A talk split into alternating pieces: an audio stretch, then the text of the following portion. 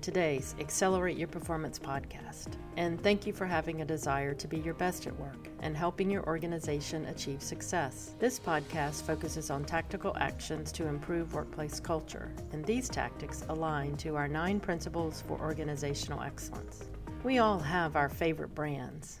What makes them our favorite? Is it because we place value in the company or organization? Is it the way the company treats us as a customer? Do we value the way the company treats their employees and provides social good to the world? Why do we choose this company over another one? And how do we know the company is accountable? Is there open communication with customers? I find myself becoming more connected to companies and organizations that invite customers to take an inside look at their operations and that are socially responsible. Why are some organizations making this a priority? Because increasing transparency between an organization, its customers, and its employees builds trust and credibility, which increases customer loyalty. In our organization, we place value on using a customer loyalty indicator from surveying our customers. We set our goals on achieving a high top box rating, or the percentage of customers who scored us the highest rating on the recommend to others question. We also look at lower scores so that we can learn how we can improve. We average around a 73% top box rating, meaning about 73% of clients rate us the highest score on the question Would you recommend this organization to others? Our rankings benchmark to some of the highest companies, including Navy Federal Credit Union. Navy Federal is located in our hometown in Pensacola, Florida. Similar to other organizations like Navy Federal, we are relentless with providing excellent service to our clients. We serve executive leaders for our client organizations and students and their mentors in our Teacher Ready program, an alternative pathway for professionals wanting to be a teacher. We still have opportunities for improving our offerings. One of our top priorities this year is customer transparency. When we talk about customer transparency, we mean the open, honest flow of information from an organization to customers. Transparent organizations are more likely to have customers who feel loyal to the brand and associate a high value on the products and services and loyalty turns into sustainable and accelerated growth for organizations. With all this said, interestingly, according to 2017 Gallup research, 60% of adults believe corruption is widespread among businesses in the U.S. These numbers don't paint a picture of accountable business practices or a population that is receiving honest, open communication from organizations. The most successful organizations are ones that know customer loyalty is key to success. When organizations put customer service and loyalty as a hallmark practice, employees gain a sense of pride in their work. Successful organizations then hire the right people, those who come to work every day having a desire to serve their customers.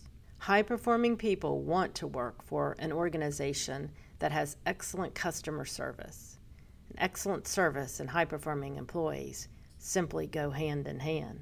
When organizations are serving their customers well, what's key to this success? Research over the years shows people feel valued when they feel included and have opportunities for their input to be heard. We've talked about that on several episodes. This is the same for employees and customers. We work in successful organizations when we rely on customers telling us what is important to them rather than us telling customers what they need. Customers want to see how organizations go about work to make their experience a pleasant one. And when they do, our customers are more satisfied with the services they receive, and they trust that we are connected and concerned about them. Let's look at a couple of examples showcased in an article on company transparency written by Jonna Richman, an entrepreneur, entrepreneur and digital writer. And this article is in the publication Entrepreneur, and it's called Five Examples of Companies Succeeding Through Transparency. I highly recommend this article. I'll review two examples Richmond writes about Zappos and Patagonia. They're powerful. Let's review what Richmond writes about tours and vendor access at Zappos. She highlights the following about Zappos. Transparency is written into the company core values in the statement build open and honest relationships with communication. A Zappos department called Zappos Insights facilitates tours of the Zappos headquarters and live training events. So attendees can schedule q&a questions and sessions with specific departments within zappos and they learn more about zappos way of doing business by taking these tours.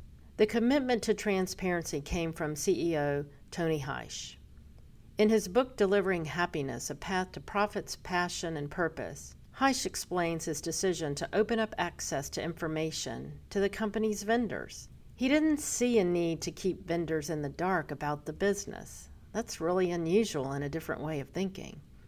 Therefore, Zappos created the Tours and Access Department to give vendors complete visibility into their business. Let's look at a second example Richmond writes about supply chain transparency at Patagonia. She highlights the following about Patagonia. Patagonia provides transparency throughout its supply chain to reduce any negative social and environment impacts that company might have. The company has implemented a project called Footprint Chronicles that is shown to the general public on the Patagonia's website. So a customer clicks on an item on the website to gain access to a service of videos on a particular product. The videos show each step of the supply chain process. If part of a, the manufacturing process needs to be improved, Patagonia identifies the problem in the video and invites feedback from customers to help them improve. I don't know about you, but I appreciate Jonna Richmond's contribution to the article in Entrepreneur. We can all learn from the two examples. So let's reflect on the two examples to determine how we transfer our learning to build better customer transparency in our organizations. When we reflect and act on our reflections, our employees also benefit from this focus. Why? Customer transparency gives employees purpose in their work. Regardless of what we offer as a service or product, if we do so with social responsibility and the highest regard for our customers, our employees see value in the services the company provides to others. Let's explore four actionable ways to increase customer transparency. First, put the customer in control. Customers enjoy transparency that is on their terms. Most likely, we wouldn't appreciate the post office spamming our inbox with tracking updates for our package, but we appreciate a link that allows us to check on those tracking updates when it's convenient for us. UPS receives an average of about seven lookups per package. Could you imagine getting seven involuntary phone calls from UPS about your incoming package? UPS puts the customer in control to provide a better customer experience. A second way to increase customer transparency is to set expectations and solicit feedback. Think about the popular new organizations that make up the share economy, like Airbnb or Uber. These businesses use a transparent rating system that increases trust with its consumers by displaying real reviews for the experience. People know exactly what to expect before they book the service thanks to transparent communication. The reviews gave Airbnb and Uber credibility, held them accountable, and increased their sales. Feedback, then, is a valuable gift. Listening to people who choose our services provides us with crucial information. Today, it's important to build positive relationships with our customers using two way communication approaches, such as social media. And social media has become such a natural part of work and living. It's a convenient way to increase transparency and meet customers where they are. This topic deserves more attention. On a future episode, I'll interview someone on our team who does tremendous work with social media. Charlie Kennedy. A third way to increase community transparency is to include the community in the process. When you order pizza from Domino's, customers can choose to watch a pizza tracker that keeps customers informed on the stage of their order making, baking, on the way, delivered, etc. This decreases customer anxiety and increases overall customer satisfaction. The pizza tracker makes people feel part of the service process and gives them an inside look into the way things are done. This is one example of how companies and organizations are increasing customer access to information. A fourth way to increase customer transparency is to be proactive and honest. Proactively rather than reactively communicate when problems occur. If employees in an organization treat transparency merely as a crisis communication strategy, they'll never gain their customers' loyalty and trust. Reacting to a negative situation is not transparency. If information is only given after the fact, mistrust will occur. If you don't have all the details, say so. Don't lie or avoid disclosing information. Transparency works best when the organization is truly the kind of business it wants people to think it is. Customers will sense if an organization puts on a facade for the sake of transparency Whatever you're trying to hide will eventually come to light anyway. Stop for a minute and think of an organization or company that promoted something or denied harm that was untrue. Think of the big tobacco lawsuits and the current issues raised around vaping. Also, we see foods promoted with a healthy slant when the evidence shows otherwise. For some consumers, deception is unforgivable and thanks to the internet, can spread rapidly.